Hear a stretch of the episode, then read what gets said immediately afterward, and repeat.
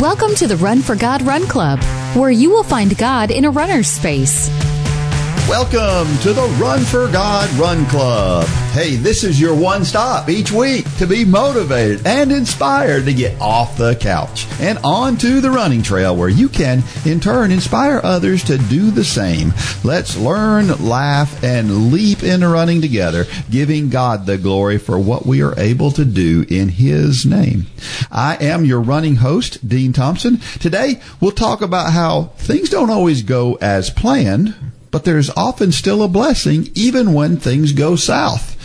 And then I'm going to share a story about my father, how God has blessed him and what it has to do with running and walking. And joining me to discuss those stories and a whole lot more is Run for God founder Mitchell Hollis. Thanks for having me, Dean. It's uh, pollen season here in the South. It is.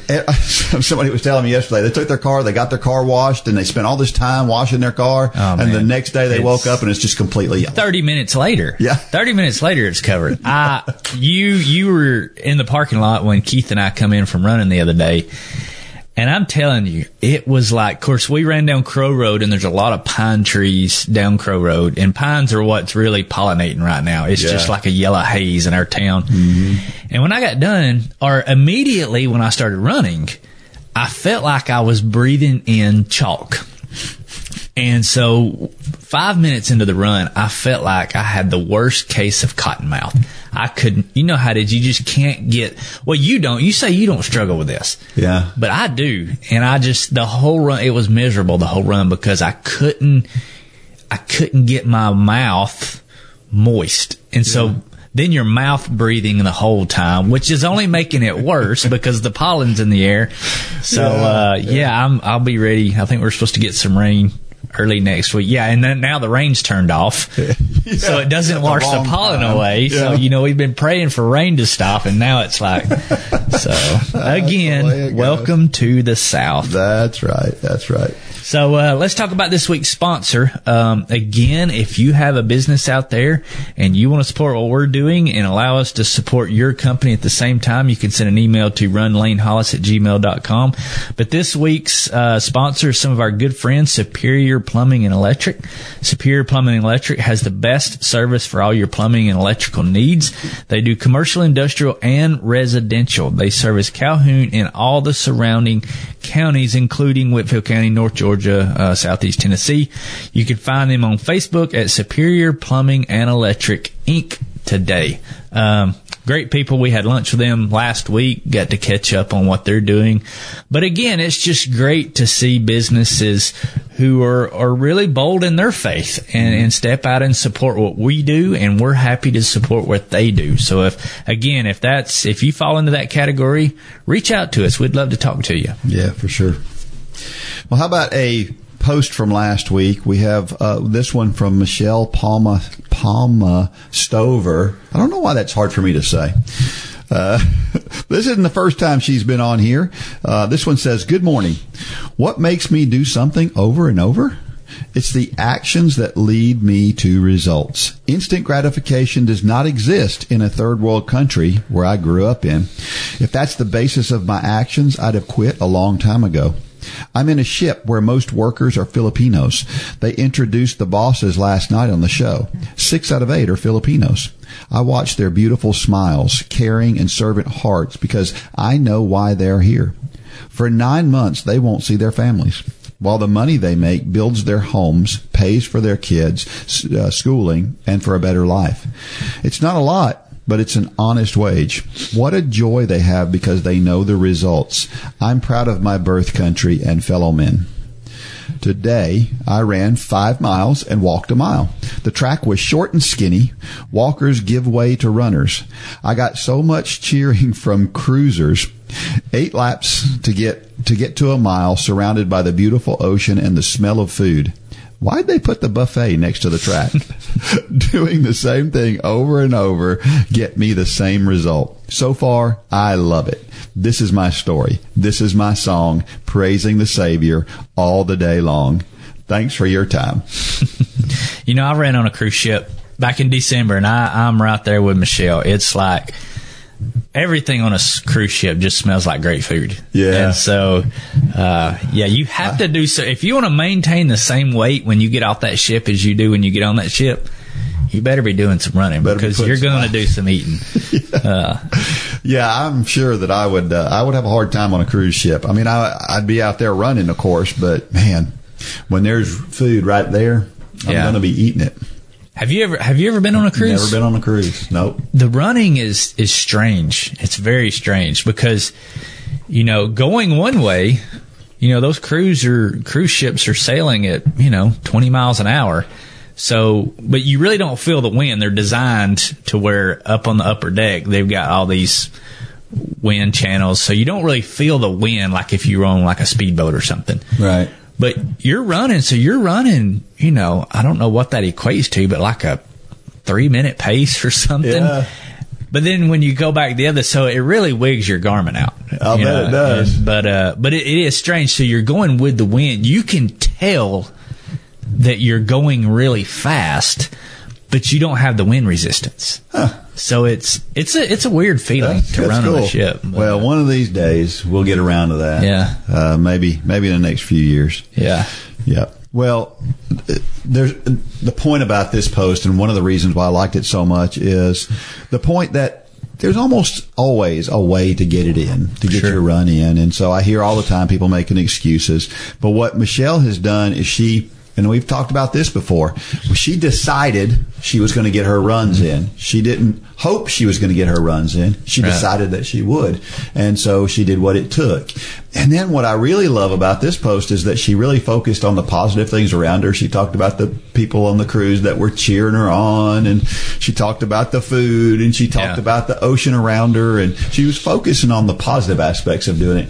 Because what do we hear most of the time with somebody in this in this situation? You would hear, "Man, so many laps just to get a mile." She mentioned Yeah. it, but she didn't dwell on that. And that's where a lot of people the negativity of, "Man, it was so boring." Yeah. Right? Or they go further. I mean, I would guarantee, you know, today we have a, you're gonna, you're gonna host a, a track practice out at the high school. Next week is spring break. And if you tell all those kids this afternoon or tomorrow afternoon, hey, need y'all to run three times next week or whatever I know you're gonna do. And how many kids are gonna come up and say, Hey, Dean, I, I'm going on vacation next week. Yeah. I won't, I won't be running. Really? Yeah. Really? Yeah. There's not a road in front of where you're staying or anything. But that so many times that is our default is we we will let anything become an excuse. But if you if you get in the same mind, uh, the mindset like Michelle is there is no excuse. Yep. We can that is the beauty of our sport. We can do it anywhere. That's right. Even on a boat. That is right. And I've done it. And Yeah. you know what some people worry about is the way people look at them. The people are worried about what people are thinking. But I've mentioned before that I, you know, I ran in the Atlanta airport one time in blue jeans and Yeah, man, you don't fall into that category. No, We don't no, really care don't what care people- what people. and, and I think that you know most of the time we're worried that people think we're crazy, but I think there's always a good portion of those people who are like they're like, man, He's that hardcore. hardcore. you know what I mean? Yeah. I think it. And you kind of feel that way when Yeah. you're running in the Atlanta airport. Uh, Yeah. you just hope you're not going to get tackled by security. so it might turn into a speed work, but Uh, yeah, well, we've seen lately too, especially since the marathon back in January, so many determined people. There's so many stories Mm-hmm. Sure. where people are just overcoming and doing stuff, and it's so awesome to hear it. Yeah. So keep it up. Um, you're encouraging other people to follow your footsteps, and that's Sure. pretty cool. So last week we had a trivia question that was this: What is the m- record for the most miles run in a year? Now, when I posted this question, I swore that I found a different answer because the answer to this question is a guy we've already talked about, and uh, but we're going to talk about him again because I'm sure that not everybody's listened to every podcast, and it's been a while, but. The most miles run in a year is a guy named Rob Young in England. Um, they call him the Marathon Man. He ran 370 marathons in a year. That's crazy. that is crazy. That is impressive, but I did not think that would be the answer to this question. I would have thought it would have been more. Yeah. I again, I thought I found a, I thought I found an answer, but I searched and searched and searched and Really? searched and didn't see it. So, um, when you just type in, you know, the the record, this is the guy that comes up. Twenty seven point four miles a day, over ten thousand miles. The interesting part about this is that he had a a period of time in there for three weeks where he didn't run. So, Really? yes, because he had an injury. Okay. And so- so that kind of steps it up a little bit. yeah, it does, doesn't it? Uh, but he did this to raise money for at-risk children. Apparently, when he was young, he had a rough childhood, and because of the rough childhood that he had, he wanted to give back to the community. And so, what he decided was he was going to quit his job. And well, actually, he, he did a job for for most of this time, um, and he would just get up really early in the morning and he would run at least a marathon every day um, so that he could raise money for I can't remember the name of the charity, but it was a children's charity um, specifically. And this is what there was an article from Sky Sports. This is what it says. Uh, speaking to Sky Sports, he said, It started off as a bet between my partner and I. We were watching the London Marathon last year, and I was really inspired by some of the stories. I said to my missus, I could do that. She said I couldn't. And it really went from there. how many how many stories started off that way? I'm way? pretty sure that's how my running journey started with a bunch of buddies saying, I think we can do that. No, we can't do that. I said I could I could do tw- 10 or 20 marathons and somehow it got to 50 and off I went.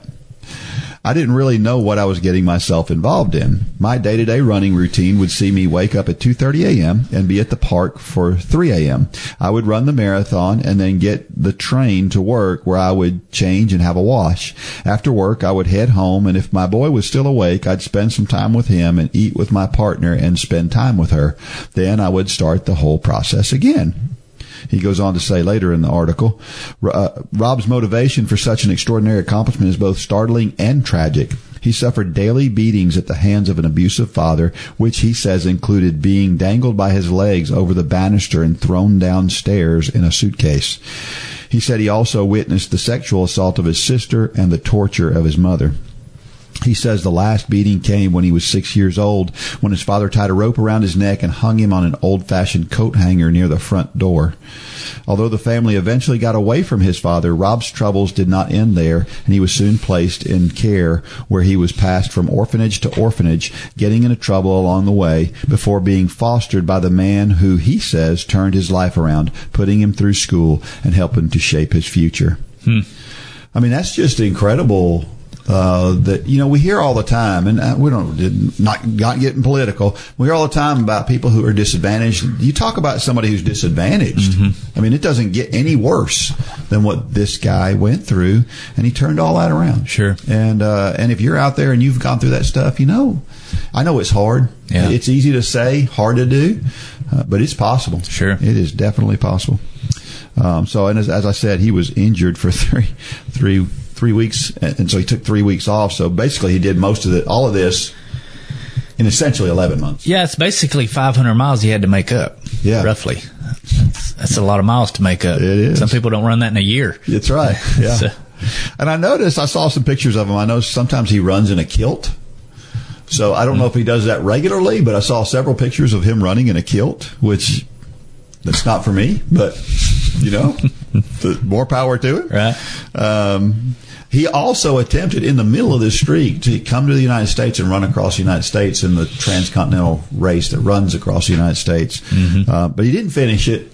There were some accusations against him and just weird stuff going on there. Anyway, for whatever reason, he headed back to England and just kept it, kept on going over there. Um, I can't imagine getting up every day to run a marathon. Can't every either. You know, we talked about that Malachi O'Brien, uh, who's actually a pastor here in the States. He ran, uh, it was like 250, I think. He just finished it a few weeks ago. Uh, and it was 250 something was a number that meant something, and that was his goal to run that. But yeah, I mean, he was a pastor, and so by the time you saw him preaching on Sunday morning, he had already run a marathon. That's, that's dedication right there. Yes, it it is. Yes, and he did it in the middle of Michigan winter. oh, He did that. Every run was outside. That's crazy. Yeah, it's crazy. Wow. Well, makes you know I run every day. It makes my running every day seem like nothing. Yeah. You know, I just try to get in at least a mile a day. Most days I get in at least three miles. Right. Um, and probably ninety five percent of days I get in at least six. Yeah. But it's it's still this is Yeah. a marathon every It day. is. I don't ever run a marathon. I very rarely run that far. Right. So yeah. All right, Dean. 5K weekend is upon us. It's this coming Friday, Saturday, and Sunday. Wow. I'm pumped. Can't wait. Now, for you out there who are listening and you're thinking, you know, I wish I would have signed up for that, there's still time. Get in your car this Friday morning and just drive to Dalton. The the hotel you can still get a hotel in Dalton. I, hope you can. I'm saying I'm saying that without checking, but we have plenty of hotels in Dalton. Uh, join us Friday night. We're gonna uh, we're gonna invade the little town of Cohutta. I was actually at the Red Wolf Grill uh, talking to those guys about it just the other night. Um, we've got the uh, Cohutta Pies, which is the pizza place, and just I was there. I was there uh, Friday night and Saturday night this past weekend. It is just it is a really cool place. They've done such a great job. Danny, is it Danny that owns the restaurant? owns it, yeah, yeah. Uh, the Red Wolf. They've just done such a great job up there. I mean, Yeah. and it's pulling people. It's not just the people in Cohutta. People Yeah. are coming from everywhere there. And uh, it's a cool atmosphere. We're gonna, everybody's just gonna kind of eat on their own Friday night in Cohutta, and then we're gonna get together probably behind the ice cream place. Yeah. Is where we've decided we're all gonna kind of meet up um, and just get to know each other. Um, and then race on Saturday morning, have a banquet Saturday night, have some great music and a time of worship on Sunday morning at, at my church where Run for God started. So it's pretty low key, but a ton of fun. Yeah. And so we hope you'll join us. Absolutely. And you don't have to be a Run Club member to be there. Now, if you come and you're not a Run Club member, I will. I'm pretty sure that by the time you leave, you'll be a Run Club member. That's right. Because you'll want to be part of everything that you're seeing going on. For sure. You know that moment when you're running Like it or not, so rip the knob. and you settle into that perfect pace, your hands the slam the and then the next song comes on? Don't let that happen again. With the new J Radio, you can trust us to make sure that the next song in your playlist will help you keep up that pace. Here we Check out the Radioactive station on J Radio for all different genres of workout music handpicked for you while you run. Start listening now at jradio.com.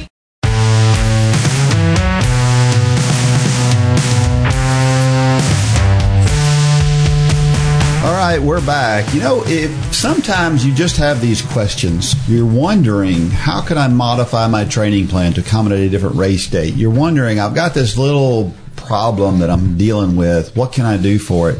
Um, you can you can send me some questions occasionally um, at dean at runforgod.com and I'm I'm happy to uh, answer those. Now sometimes I answer them like really quickly and sometimes it takes a while. And so uh, it just depends on what's going on at the time. And so, uh, but you, you're fr- free to do that, and uh, maybe I can help you out with whatever issue you've got.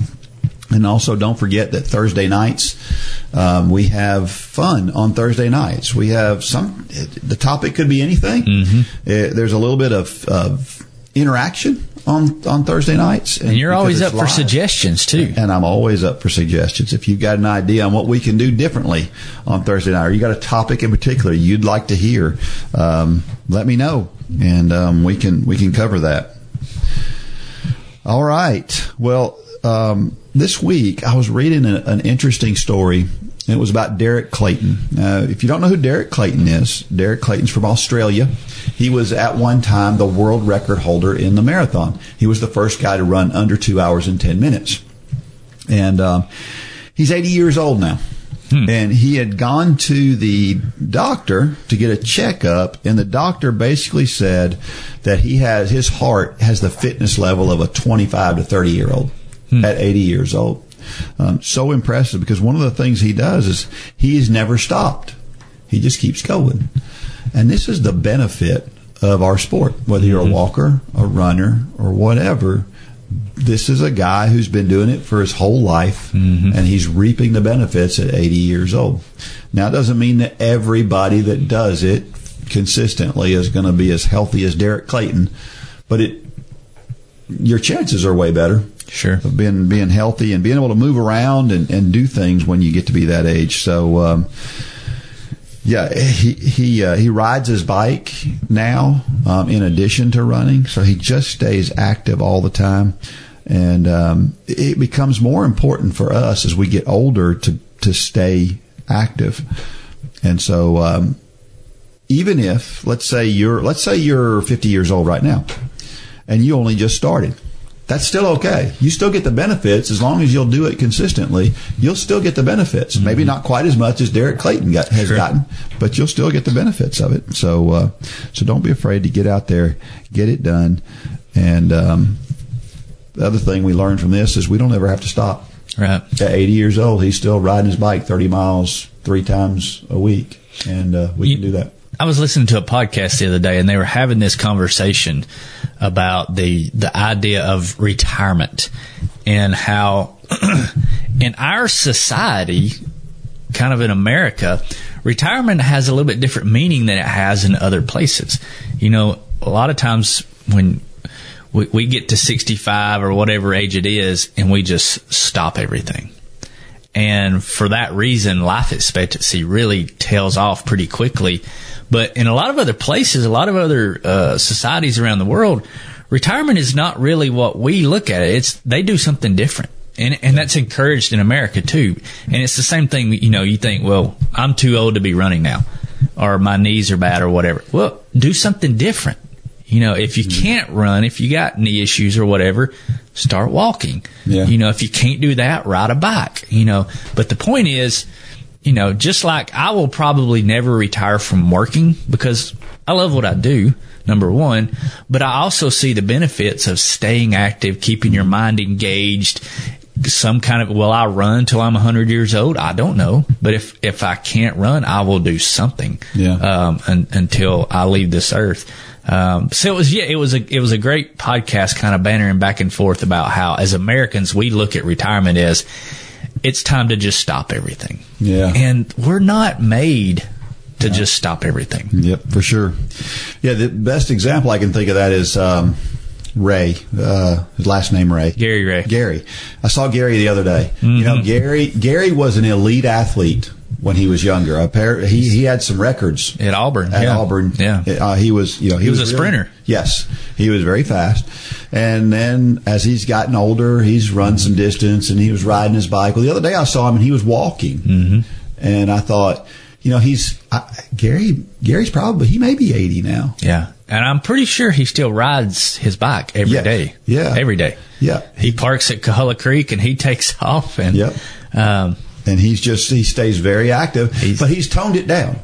He has. He, I don't Yeah. think he rides in the big groups anymore. He doesn't, yeah. but he goes out by himself. Yeah. You know, I'll see him leave. I'll be out at the track or something. I'm sure you've seen him too. Yeah. He'll pull in his car and unload his bike and take off. And yeah, I, I don't know how old Gary is. I, I would say he's he's in his early 80s. Yeah. Um, his daughter's in her 50s, I think. yeah, Um, she might kill me if she's not. I hope she's not listening. uh, but yeah, I mean, Yeah. that yeah, he's a great example. Yeah, just keeps going. John Disterdick. Yeah. another one we've talked Yeah. about. We've had him on this podcast, just like the Energizer Bunny, and Yep. I think you know those are great examples. We They just are. we're not made to to go home and sit. that's right. All right, this week's story comes from Josh Johnson, and that's a name we we all know. One of the things in this story that strikes me is that um, he says he's been he's been part of the group um, since 2021. I thought it was way longer than that. Yeah, me too. Me too. That's crazy. All right. Well, this one from Josh is called I Didn't Deserve It. My running story is still fairly new, and honestly, I don't consider myself a veteran runner at this point in my life.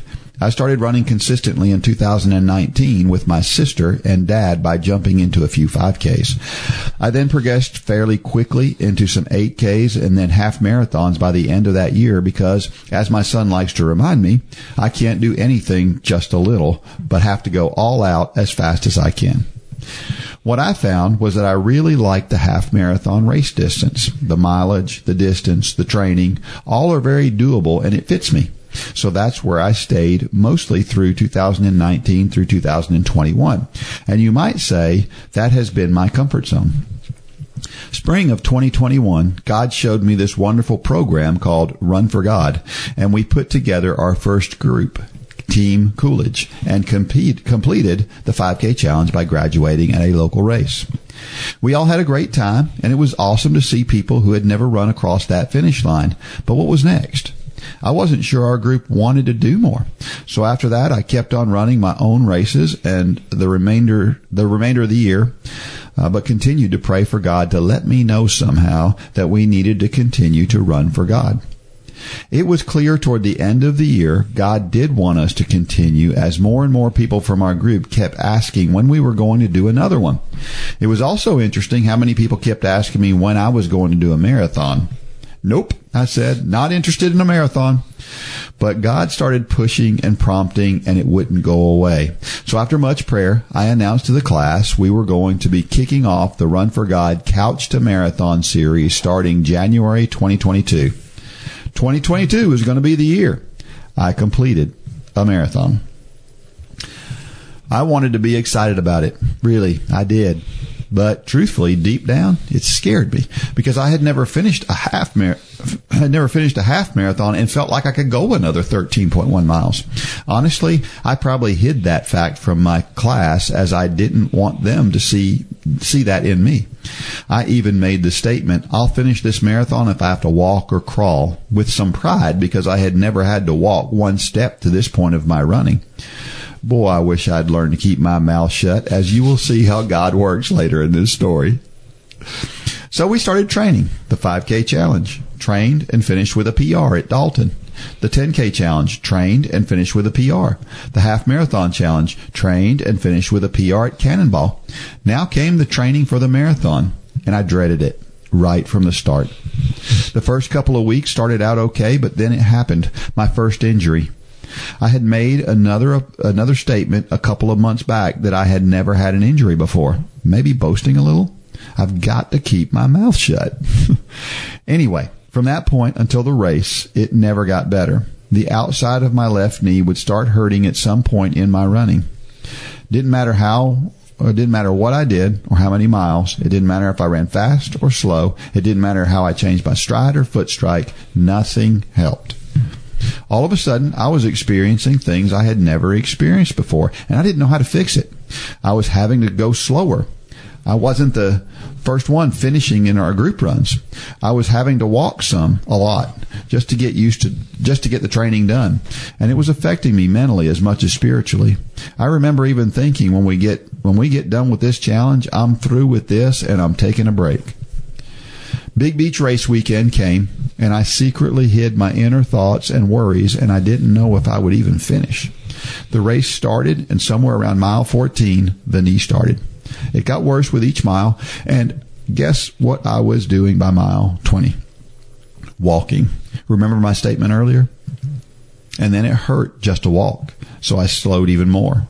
At points between miles 20 and 25, I was stopping a lot, stretching, almost crawling, doing anything I could to try to finish.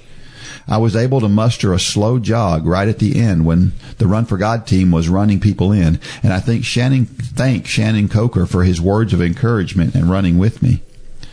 I finished a little over six hours, which was not acceptable for me. I was so disgusted, so down, so humbled, and I felt that I didn't deserve a medal with that performance. But that's when God showed me all the things I didn't deserve, but He provided anyway. My family, who had helped in so many ways throughout the training and race.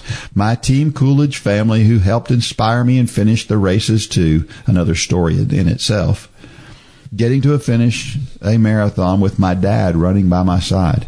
The entire Run for God team knowing the pain that so many others have experienced in similar situations. And most importantly, my salvation. Fact is, none of us deserve anything, but God is gracious and loving and gives unconditionally. By the way, when's the next marathon? Man, that, isn't that our thought at the end of these things? I hate marathons. I mean, I run them, and every time I'm running them, but it, somewhere between probably 22 miles and 26 miles, my brain is saying, I'll never do this Don't again." do this again. Why are you doing this?" and I go back and do it again. Well, you get done and you're like, oh, there's a marathon registration. Yeah, It's- yeah. It's crazy. It's crazy. Yeah. But he makes a good point here. There's a lot of things we don't deserve, um, but that's how God works. Um, and matter of fact, I'm going to share a story here in a little bit about how God, um, God will bless us if we'll bless Him. Um, Yeah, I just love how we're getting it. We you know we're starting to get a pretty um, somewhat consistent stream of stories from the couch to marathons now. Yeah. you know that that's a program that we started a few years ago that we really didn't know how it would go, and it it's kind of become kind of our banner program for a year long. And you know, you and I knew these parallels, you know, of our walk with Christ, but it's so it's so awesome to see all these stories coming in and the stories are different but the lessons are the same. yeah. Um and it's it just parallels so hand in hand with our walk with Christ. Everything that we deal with in our struggles and our walk with Christ, you know, picking up our cross daily and following Christ. Man, it's just it's on the same track with our with our running life. You know, sometimes it it feels great to pick up those running shoes, just like sometimes it feels great to pick up that cross and and we're skipping along beside Christ. And then some days, man, those running shoes just feel like a million pounds. It's like we we don't want to get out the door and again, some days that cross feels we we we we feel the weight of what happened on that cross, Yeah. and um, yeah, it's just uh, just continual reminders of um, what this ministry is all about. Yep, for sure. Proverbs twenty nine twenty three says, A man's pride shall bring him low, but honor shall uphold the humble in spirit. You know, one of the things about this that strikes me, I, I, see these, you know, God doesn't like a, a boastful person, right? I mean, mm-hmm. it's, it's very, very clear. There's several references to it in the Bible. But we know a lot of really cocky people who are successful. A lot of very prominent names that we could name really quickly. And, um, we think a lot of times they're not getting what they deserve. And I know that sometimes we look at that and we, it's a little bit frustrating, not because we want to see people suffer, but because God is telling us that He's going to uphold the humble. And yet we see these people who are outsized, boastful, cocky people um, being successful. But the truth is, and I think what's what we all have to keep in mind is that in the end, God's got the final word, Sure. and that's that's it, it, we're looking at eternity. In the end, God's got the final word, but during the process, what was it? Your our moms used to tell us when we were little, worry about your own self. Yeah, Uh, because anytime we, we put the focus on others and what we think they deserve, whether we know it or not, it's pulling us a step or two closer to what they're doing. yeah, It it it's a good point. um, you know, it's it's kind of like you know when when my kids were young and I drop them off at school, I would say be the influencer, not the influencee. Well, when you start saying they deserve this, they deserve that, there's there is envy intertwined in there a lot of times, whether we want to admit that or not, and and, and a lot of times that that'll pull us closer. Um, you know, the, and that and we start getting prideful in that. And so the honor shall uphold the humble in spirit. Well, humbleness sometimes is just saying, I'm not going to worry about them. I'm just going to worry about being who I need to be, who God's called me to be. And sometimes that's what humble in spirit looks like. It's just not worrying about what other people are doing. Yeah, and you talk about being humble in spirit. I think it's an important thing to recognize. One of the things that drives me crazy is a false humility. Somebody who's acting as as humble, but they're clearly not. Sure. And gosh, that drives me crazy. Um, and I guess we probably all do at least some of that. Yeah. probably we put we all put on a show, but um, you know the it, it, it's really hard. It's why it's why I don't because I see so much of that. It's why I don't say too much about my own running Sure. because it's God gave me a talent for running. Yeah. There's a lot of things that I do that you know that I could brag about that are you know I could say you know, my the the I did I ran six miles yesterday at a pace that's faster than most people can race six miles, Right. And that would be boastful, and that would be kind of uh, condescending Mm-hmm. to other to other runners. So I, I tend to just keep my mouth shut and not say. But you also do a good job of when you do say something, you give God the glory. And so that falls into the confidence category and not the cockiness category, which we'll talk about on down a little bit.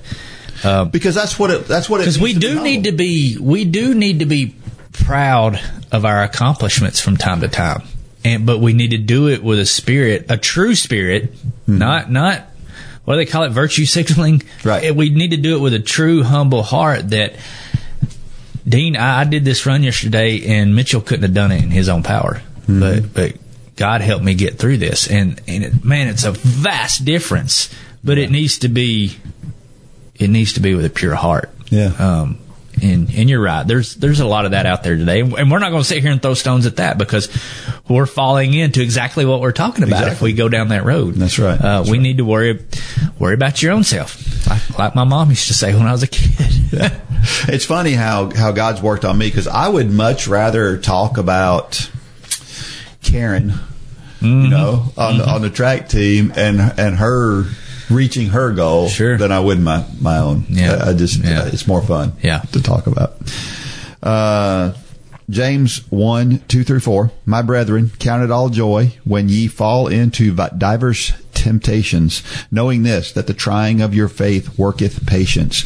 But the, let patience have her perfect work, that ye may be perfect and entire, wanting nothing. You know, I love that they came out with the new King James version. I do too. I do too.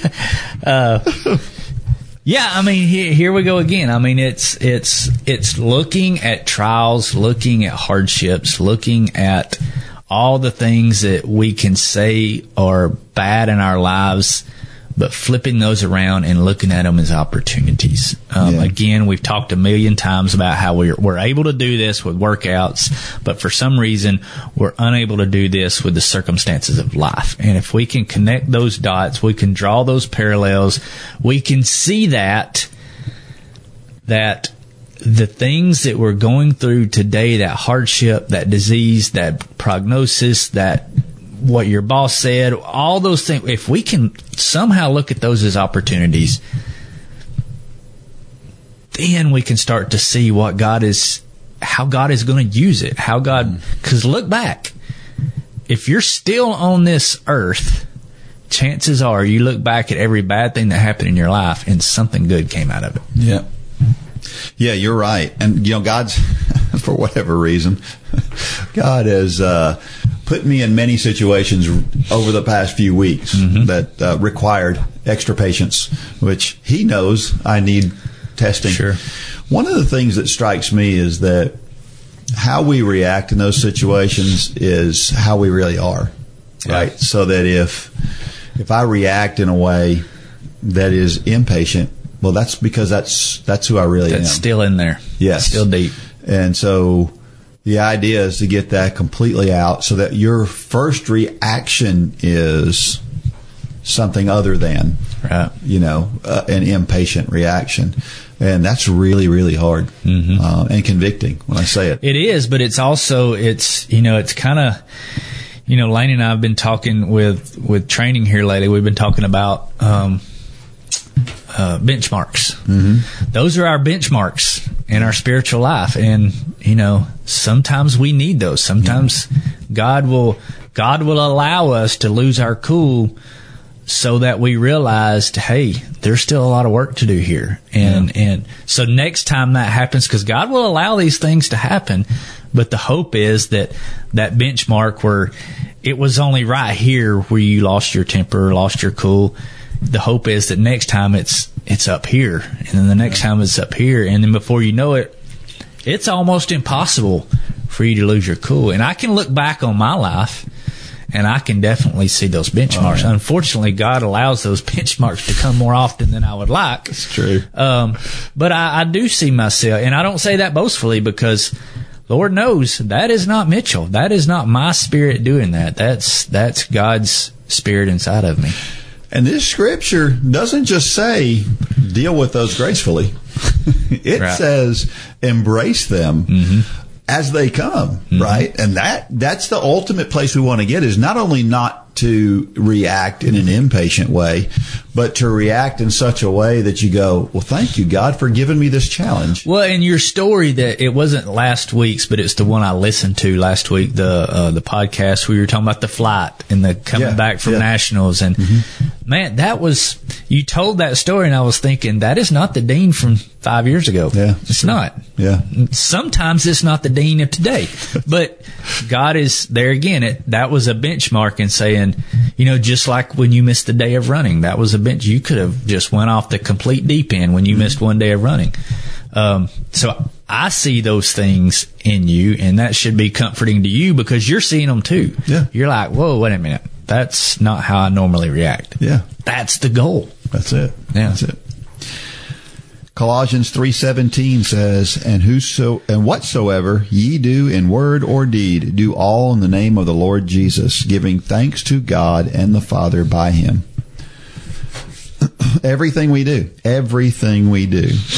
And it's a lot like 1 Corinthians 10:31 which we've talked about a number of times, but this also adds at the end giving thanks to God. Um, and it strikes me this this whole thing strikes me in a way that the attitude with which we do things is everything. Right? It's That's not a good just quote, Dean. it's not- that down. yeah. That's tweetable right there.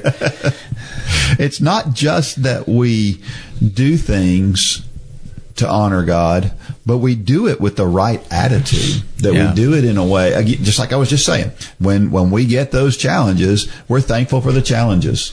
Um, that's the right attitude, and that's where we're trying to get to is trying to get to the right attitude. You know, how much do we? How many times do we do we do something, and the reason why we do it is just so we can check it off the list. I, I've seen your list. You got a long list. Mm-hmm. You're checking stuff off regularly, right? And sometimes you do that, and it's just and and it's important to do that. Mm-hmm. But this says we should be doing all of those things to glorify God. Yeah, uh, uh, and we need to do it in God's time. You know, we're we're we're we've got some opportunities as a ministry ahead of us right now, and and we're having some some meetings. And I, I told my wife this one particular opportunity, and I won't go into any details, but um, I told my wife just a couple weeks ago. I said, you know, if if this is if we're if this is where God's leading us, let's let's get it done. Let's let's don't waste any time. Let's just get it done. And that that is my personality. Yeah. But God puts people in our lives, and and God put somebody in in my life yesterday that was sitting right here at the head of this table, and her comment, and it was it was Angie Hawkins. Yeah. Her comment. What what God was because I asked I said what what one of the questions I asked is what is God telling you about this particular opportunity, and Angie said proceed with caution. Yeah. Well, that was completely opposite with what I was feeling. Yeah. And th- there's the big difference. I, I, I really feel like God has put this opportunity in front of us, but it needs to be played out in God's time. But I see it as opportunity. I feel like God's behind it. And what do I want to do? Let's, let's help, help God out a little bit. Let's, let's move this thing along quicker. And we need to have the wisdom to listen to people that God puts in our life that says, whoa, just slow down a minute. Um, I don't, I don't really know what that has to do with that scripture passage, but it's, it's giving God the glory for, for those times when that's not what I really wanted to hear, if I'm being honest, but that is what God was t- saying to my spirit right then. what you needed. Yeah, yeah. Well, it, this talks about word and deed, and so one of the things that I would caution people about. We talk about this regularly. The the the online stuff. Mm-hmm. It's funny. I thought about this that we treat people. We most people probably lean in one direction or another. They either treat the people that they know that they're close to really well, and then sometimes they may not do that to people who are anonymous, mm-hmm. or they treat people who are anonymous really well, and they treat the people that they deal with every day not so mm-hmm. good. Um, it, it strikes me that a lot of people they, we live two different lives, right? It's really two different thoughts. It's really two different ways of approaching things. And we, we have to be, as Christians, we have to be the same person in all situations. Sure. And that's hard. Yeah. Because sometimes, you know, if you've ever, if you ever, uh, you know, I read stuff. Should I read it? I don't know. You know, maybe politics stuff and it's, it's contentious. Sure. And I love to go down and read the comments. You love to go down those rabbit trails. And I like to comment occasionally myself. and sometimes you comment and you get some pretty ugly stuff back, right? Yeah. Now I tried never to be ugly in the in that direction. Um, I will be pretty, pretty pointed, but um, You could you could use that 24 hour rule where you write it and then you wait 24 hours before before you send it. before you send it. Yeah, yeah. Unfortunately, on message boards, you know, you're it's real time, so it's it's different. Sure. Yeah, I don't know. Anyway, I think that we have to be careful and make sure that we treat everybody well, regardless whether it's somebody that is sitting right in front of you, which we tend to treat people better when they're sitting in front of us, as as opposed to when they're online. Here's a question. Sometimes we think we're not prideful, but just confident or competitive. Can you identify the difference in your life and separate the two? Well, the the the illustration that pops into my head is is what I used to tell these triathlon kids. You know, we if if you've been listening to this podcast for a while, I, I was just reminded of this yesterday in our meeting that you know we have a, a deep background with coaching kids. Well, you and I coached a triathlon team of young kids for many years, and so when you hear me say about the kids on the tri team, that's what I'm referring to. But anyway, one of the things I used to tell them is that when we would go to these races and when we coached up some pretty fast kids back in the day and when we would go to these races a lot of times they would win or they would be on the podium and I would say because there was a lot of teams triathlon is has the sport has a lot of teams around the country. And and some of those teams are very humble. They're very they're incredible kids parents coaches. And then some of them it's like they get on the podium and, and they're doing the pointing at themselves and and looking at everybody else saying, you know, catch me if you can, all this type of stuff. So I would always tell our triathlon kids, if you get on that podium, you need to be confident, but not cocky. Hmm. And if you ever cross that line, look for a shoe coming through the crowd headed at your head because I will knock you off that podium because there, that is a very fine line It is. of confidence and and cockiness. And to me, confidence is is being again proud of, of what you did, of your accomplishment, but giving credit where credit is due. And that's to God. You know, I, I think about people like Tebow. You know, Yeah. Tim Tebow. He was he was always very confident. Tim Tebow is a very confident Super man. competitive. Super competitive, but never did I see him be cocky. Even now, you know, he's still doing some pretty incredible things. Mm-hmm. There was never an air of arrogance in there, and that's the difference. Is cockiness is simply confidence mixed in with arrogance. Yeah. and you need to strip that one away, and you can do an inc- you can do incredible things for Christ. Being confident in what you're do what you're doing, but you you go the other direction when you mix arrogance in with that.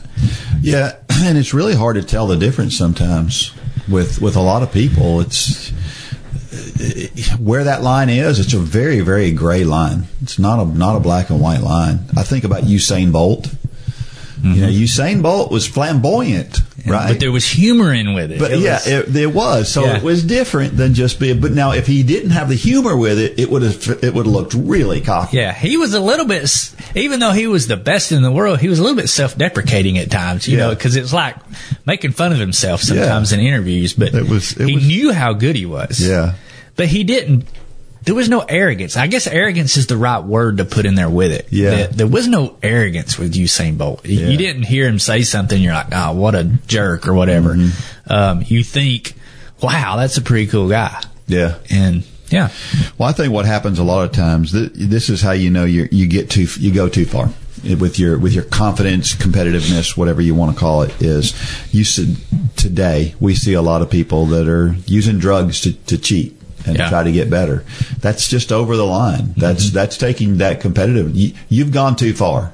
You've gone you've gone into the cocky zone if you think it's okay to do that. You've gone Right. past just being competitive, and um, I'm not. We, I'm sure we don't have a bunch of people listening to this that are taking drugs to try to Right. enhance their performance, but um, there's other things that we can do Sure. that that can can push us over that line. And you know, I've gotten to the point. I was talking with somebody last week about college football.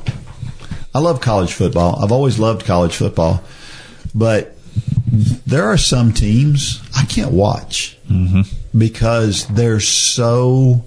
Every sack is followed by a guy jumping up in the air and pointing at himself, just like you're talking about. Mm-hmm. Every time somebody scores a touchdown, it's you know they're they can't taunt the other team because it's against the rules, but they're pretty close to taunting the other team. Mm-hmm. And, you know, the time when there was a team here, it's been several years ago, that went out and stomped on the, the home team's logo out in the center of the field. Mm-hmm. I thought, that is not a picture of the way God wants us to be. Mm-hmm. And I don't like it. I don't like to watch it, and it turns me off. And I've gotten to the point where I don't watch a ton of college football like I used to because it's gotten so so bad. And so I think that's our world seeping in Yeah. to the athletic world, and we have to be careful not to become part of that. Because the guy that I was talking to, his comment was, "Well, you know, if you don't do those things, then you're not going to be the best."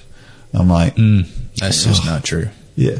Well, I don't think it's true. Well, Tebow was a good example of that, right? You Yeah. brought up the, the perfect example of that. Tebow was, man, there's nobody more competitive than him. Yeah. Well, you've got several NFL players that are just they they live out their faith on the Yeah. field and they're at the top of their game. Yep. You can do it. It can be done. And when they score a touchdown, they turn around, they hand the ball to the referee, and they run to the bench. Sure. Yep, and that's uh, that's always good to see.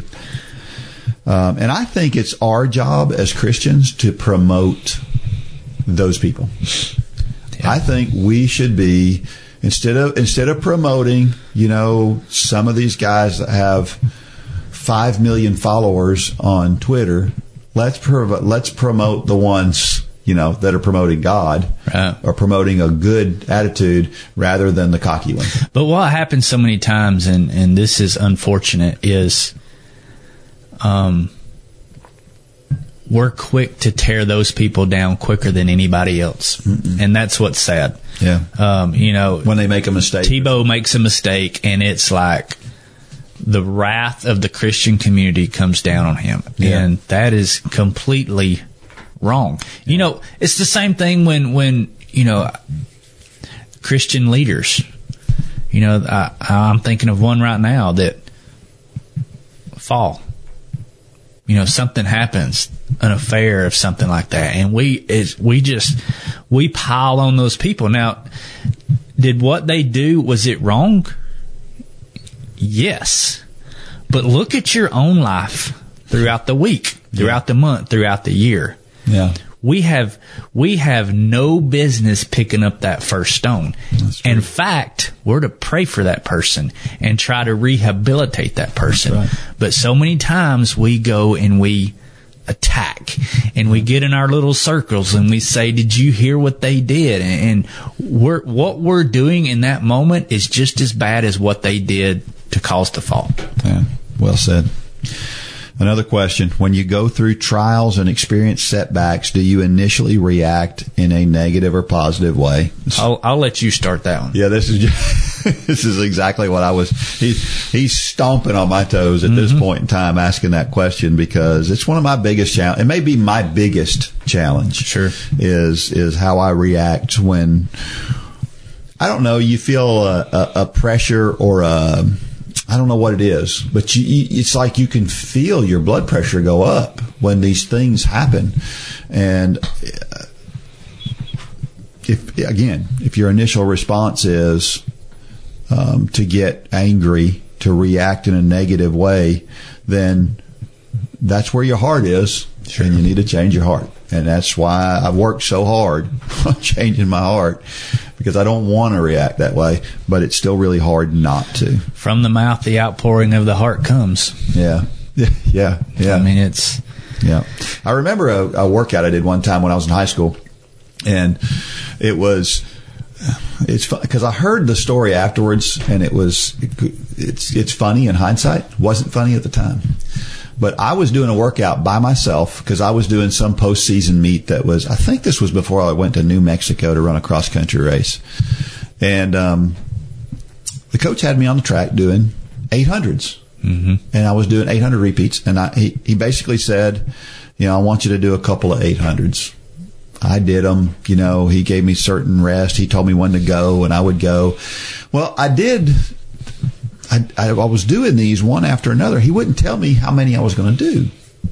Well, each one got slower. You know, I started off run. I probably ran the first one in like you know two oh something then it was 212 and then it's 216 and then I'm getting slower and slower. Well, by the time I get to running them, running one, you know, I think by the fifth one, I ran like a 224 or something and I felt like it was doing me no good at that point. And I remember turning around after crossing the finish line and I remember shouting at my coach, what do you want from me? And basically he said, get back on the line and maybe run another one. He did, he didn't react in any kind of a way other than to say, get back on the line. And then I ran the next one faster and I found out later that I was done after that. After I got through with that next one, he said, all right, go cool down. You're done. I did six of them. I found out later that he was trying to make me find that almost in anger. Provoking. He was yeah. provoking me on purpose. Yeah. Uh, he told my mother that later, and you know, to this day, he still never told me that that's what he was doing. uh, but it was effective. Um, but that's where my heart, my heart wanted to just, ugh, I get so frustrated, and I still get that same feeling sometimes today, and uh, I feel We- bad. I. I mean, you've done the same thing before. I know you and I have done it with with athletes. You know, it's like you know it's in there, yeah, and but you just it, that was always the challenge with coaching, especially young athletes, is finding what makes them tick. Mm. And sometimes you've got to provoke them to that to find that thing that makes them tick, even though they don't know it's there. that's true. And uh, yeah, That's true. it's kind of humorous looking back on those times. Yeah. But sometimes in the moment you're like, "What did you just say to me? get on, the, get on the track." yeah, that's true.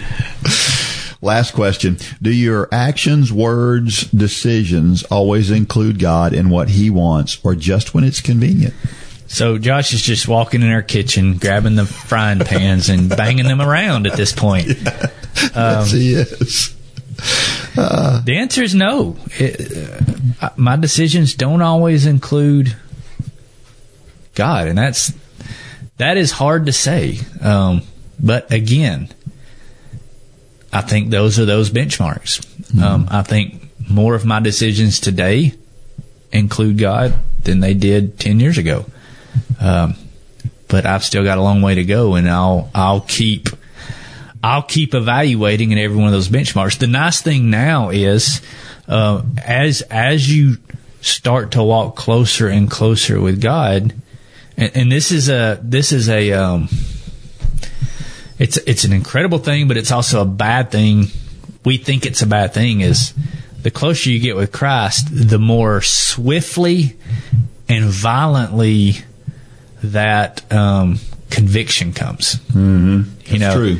and so in a weird way, that's comforting. Yeah. You know, I I do something and I didn't even think about God. That conviction comes almost immediately and violently, and it's like, oh my goodness, what?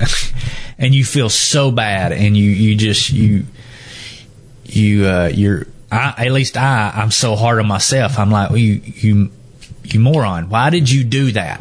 Yeah.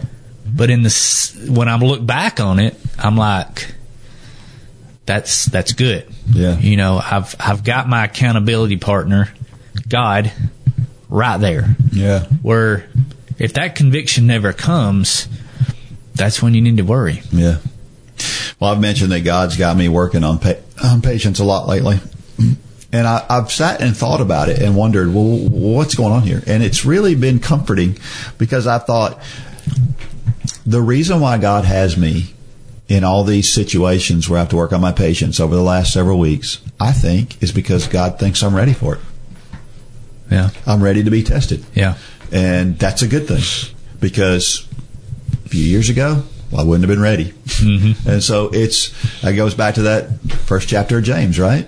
Being thankful because God says, "All right, I'm going to load a little bit more on you because you need it, and I love you, but you need to get through this." Well, and again, you know, uh, gosh, I hate keep going back to the kids, but one thing that we used to tell these young athletes, especially the ones who were succeeding and we had a lot of confidence in, we were just on them nonstop. And, you know, I remember Lane kind of asking me one time, like, you know, why? I mean, I'm doing good. Why are you on me so much? And I, I made the comment, I said, Lane, when the coach is on you, whether this is me or any other coach, basketball coach, football coach, when they are writing your case, it's because they know the potential. They know what you're capable of doing and they want to see you do that. Mm-hmm. Where you need to be worried is when the co- when the coach stops being on you. That's right. And think of God as our coach. I want that. Now I say it right now, but this afternoon when I when I get that thump from God, I'm going to be like, oh man, that that hurts, and I'll probably have a different attitude in the moment. But I want that because it means God's right there. It means God is he see he he knows what I'm capable of doing for him, and he's going to push. When I stop getting that conviction, or I stop hearing that still small voice, Be worried. be worried. Do you struggle with motivation to exercise? Are you looking for something that will challenge you and inspire and motivate you? The Run for God Run Club is just what you need to get off the couch and on your way to a fitter, healthier you. Stop trying to get into better shape and do it with the help and inspiration of thousands of others who are going through the same challenges you face. Whether you are participating in the Couch to Marathon Challenge or any of our other challenges, or you're just looking for a daily pick me up to get active, join the Run for God Run Club today. You can join for as little as 27 cents a day. So what are you waiting for? Get started today at runforgod.com.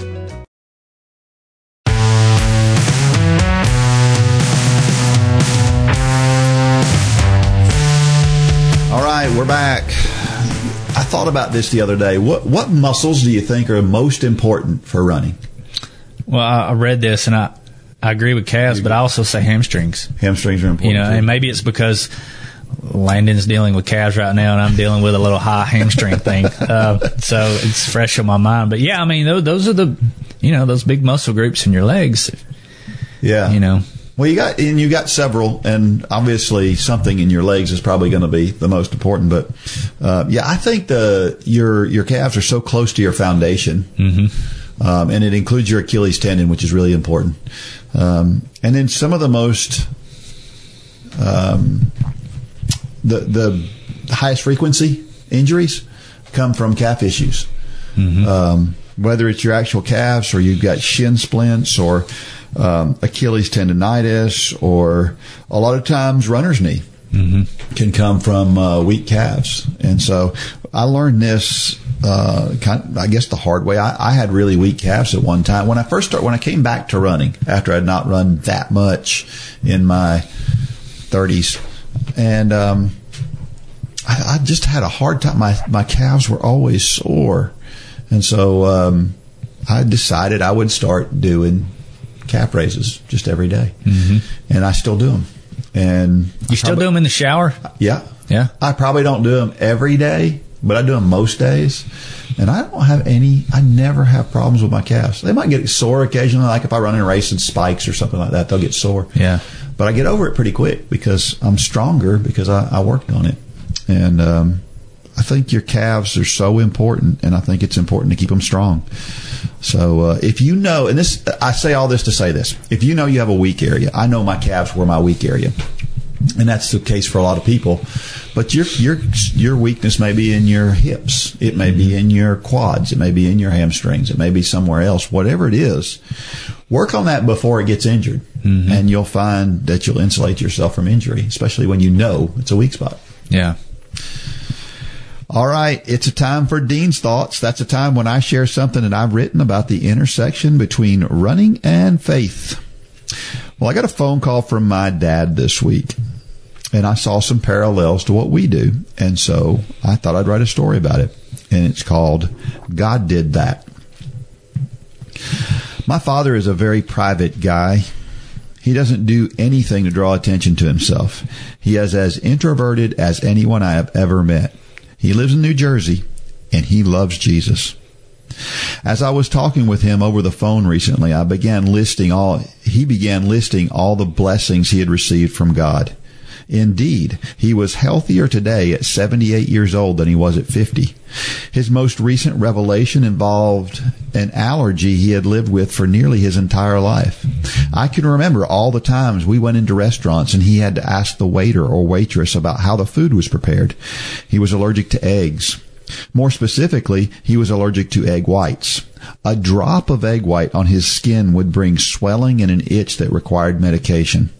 Eating bread that had eggs in it was as was scary as his throat would swell up and we would have to go to the emergency room. He couldn't even be in a house where eggs were being cooked without having a serious reaction. It was pretty severe. He recently found out that he's no longer allergic to eggs. There's no rhyme or reason as to why his allergy left, at least as the world would measure it. You see, my father credits God himself for taking away his allergy. When God took it away from him, he knew who was going to get the credit because he knew my father's heart. Maybe the most amazing thing is that this is just the tip of the iceberg. As I mentioned, he is seriously healthier today than he was at 50 years old. He takes less insulin for his diabetes. He's been able to stop some medications completely, and he is down to three puffs of his inhaler every two weeks for his uh, asthma. And he gives God credit for all of it. So, what does this have to do with running for God? Well, let me give you my interpretation. We've read the end of the story. We know that God will be glorified eventually. But he makes it clear in his word that we are to use what is around us to glorify him here on earth. We have heard the story after story of people who have done exactly that with their running or walking. We find out that we're not as strong, we're not strong enough and we need to give, uh, we need God to get us to the finish line. We need God to strengthen us, to be resolved, to get our training done. For those with a natural talent for running, God can use you to help others who struggle with it. There are so many ways we can glorify God with what we are doing. But I've noticed something about my father. He's much older than most people who experience lessening symptoms of major illnesses. You see, he spent much of his life completely disconnected from God. Then he spent a good portion of his life playing church. It has only been over the past 20 years that he has been seriously pursuing God. And believe me when I say he is running after God with all his strength. That man who has always been so private, the man who struggled in school because he was dyslexic, the man who spent most of my childhood either locked in his room listening to music or working on a classic car, that man recently stood before his church and gave his testimony. He was terrified. The speaker had not shown up, so he prepared the audio equipment and asked the Holy Spirit to enter him and do the speaking for him. To someone who doesn't know my father, to many in the congregation that day, to the average person, it looked like any other person standing up to share his testimony, but it was so much more than that. Think of the last person you would expect to stand in front of a group and speak. If I did that prior to this conversation with my dad, I would have pictured him but no more. God changed him. God did that. You may be struggling with your running or walking. That's okay. I'm convinced that God wants to help. I believe He will help those who look for strength through Him. Now that's easier said than done because there are many people who are saying all the right things, but God knows our heart. He knows when we're just playing church and He knows when we're sold out for Him.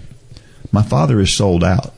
God has taken an unhealthy, introverted, sometimes bitter old man and transformed him into a tool he can use to glorify himself because my father was willing and fully submissive to him. Now, I'm not saying that God will do what he did for my father for anyone who truly loves him, but he will use your struggles in some way. It might be healing you from a major allergy, but it may also be to show the people around you how relying on God's strength can get you through anything. In a very powerful scene in The Chosen, little James is asking Jesus why he heals all the people around him, but chooses not to heal him. Jesus explains that because of his malady, James can show the world that having his problem and perse- persevering through it can have an even bigger impact on those around him. No matter what your situation is, God can use it. Whether it is through the Couch to Marathon program, an illness, or a broken relationship with a loved one, God wants to help you. But first, He wants you to be sold out for Him. It took my father over 50 years to figure it out. It shows two things. One, it's never too late as long as you're still breathing. And two, you can miss out on a lifetime of blessings by waiting. Honestly, my father seemed almost miserable at times when I was young. Today, he's a different person. And it's all because of God and my father's relationship with him. God did that. That's a great story, Dean. Great tribute to your dad. Yeah. I've I- never met him. Have you not? Huh. Yeah, he, he, I, would, I mean, I describe it in here. He was. He never came to my ball games. He never. He never came to watch me run. He just was never a part of my life when we were young. Sure. He looks back on that time now and he regrets it. And um, you know, that's- sounds familiar. yeah, Yeah. yeah. And uh, and his his faith now is so unshakable. It is so incredible, and it's it's just unbelievable to see that same man so so completely changed. Um, and when he told me he spoke in front of the church, I mean, I, I, my my comment was, "You did what?" Yeah. My wife was looking at me. Debbie's looking at me like, "What What'd in he do?" world? What happened?" you know, because I was so incredulous about it. I was just like, I just couldn't believe it. Yeah. But I mean, it's true. This is absolute 100%. It's all about how God has just transformed him into something completely Yeah. different than he was. And it's it's cool how God will use the. I mean, because I, I said the same thing about my dad. If if you don't believe in God, and you knew my dad back when, look at him now, and that's all the proof you need. And this sounds like the same thing with your dad. Yep. You know, people that knew him 30 years ago to see him now, there's no other explanation because it wasn't your dad. It Yeah. wasn't something you did. The only way you can explain it is a higher power That's right. and that's God. Yep. Yep. And he's got, man, his, his health problems. I mentioned he's got diabetes and asthma and he's got the allergies that he's had. He's, it's just been, it's been, there have been many, many times where he was this, he was this close to dying. Um, at work, that's why he had to stop working because, um, you know, several times his sugar got so low that he was doing things that would, would harm him. Yeah. I remember one time get, getting a phone call. We had to go, had to get his truck, his vehicle towed because hi- his sugar got low, and he just started running off the road, running over mailboxes, and just kept going. Yeah. And we fortunately, it's funny how God works. Fortunately, there was a guy who saw what was going on and just followed him and realized something something's wrong. yeah. That's not just some guy going crazy. There's Yeah. something wrong there. And he followed him until my father finally wound up in a ditch somewhere and he realized something was wrong with him. There was another time he walked into a store one day and he said, I don't know what my name is. I don't know what's going on. I just know I need something. And the guy went and got him some orange juice and kind of brought his sugar back up. And um, there was the time, this has been just a couple of years ago, that uh, there's a lady who calls him every morning to make sure he's okay in the morning. Well, she called him one morning and he didn't answer. And so she got in a car and drove over to the house. And when she got there, she found him on his bedroom floor laying there and he couldn't move. His hmm. sugar had gotten so low. And if she hadn't called him, he'd be dead today. Yeah. And there's just been all these points where God could have taken this man who was so bitter and so not God honoring and could have just let him go. Mm-hmm. and he didn't. But he thankful he doesn't. Thankfully, God doesn't do what many times we, and I say we in the world do. We write those people off. Yeah. we're like, there's there's no hope. There's always hope, Yep. Yep. and those are many times the most powerful stories. Just like your dad's here. Yep.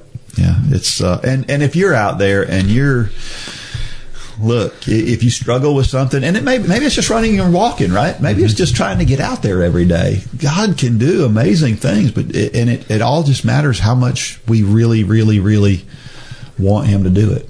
Right. And he he can he can get us he can get us to where where we need to be. Hmm. Great story, Dean.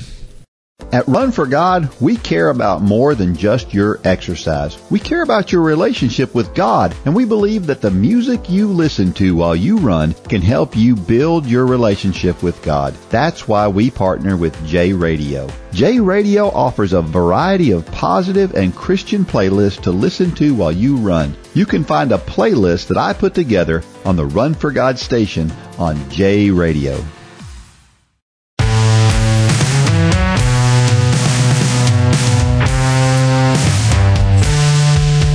We're back. Every week I share a reason why running and or walking is so awesome. And I love this one. Uh, it's fun to surprise the doctors, right? So you go Yeah. into the doctor's office, that a doctor that doesn't know you, and he takes your pulse and he goes, "Are you a runner?"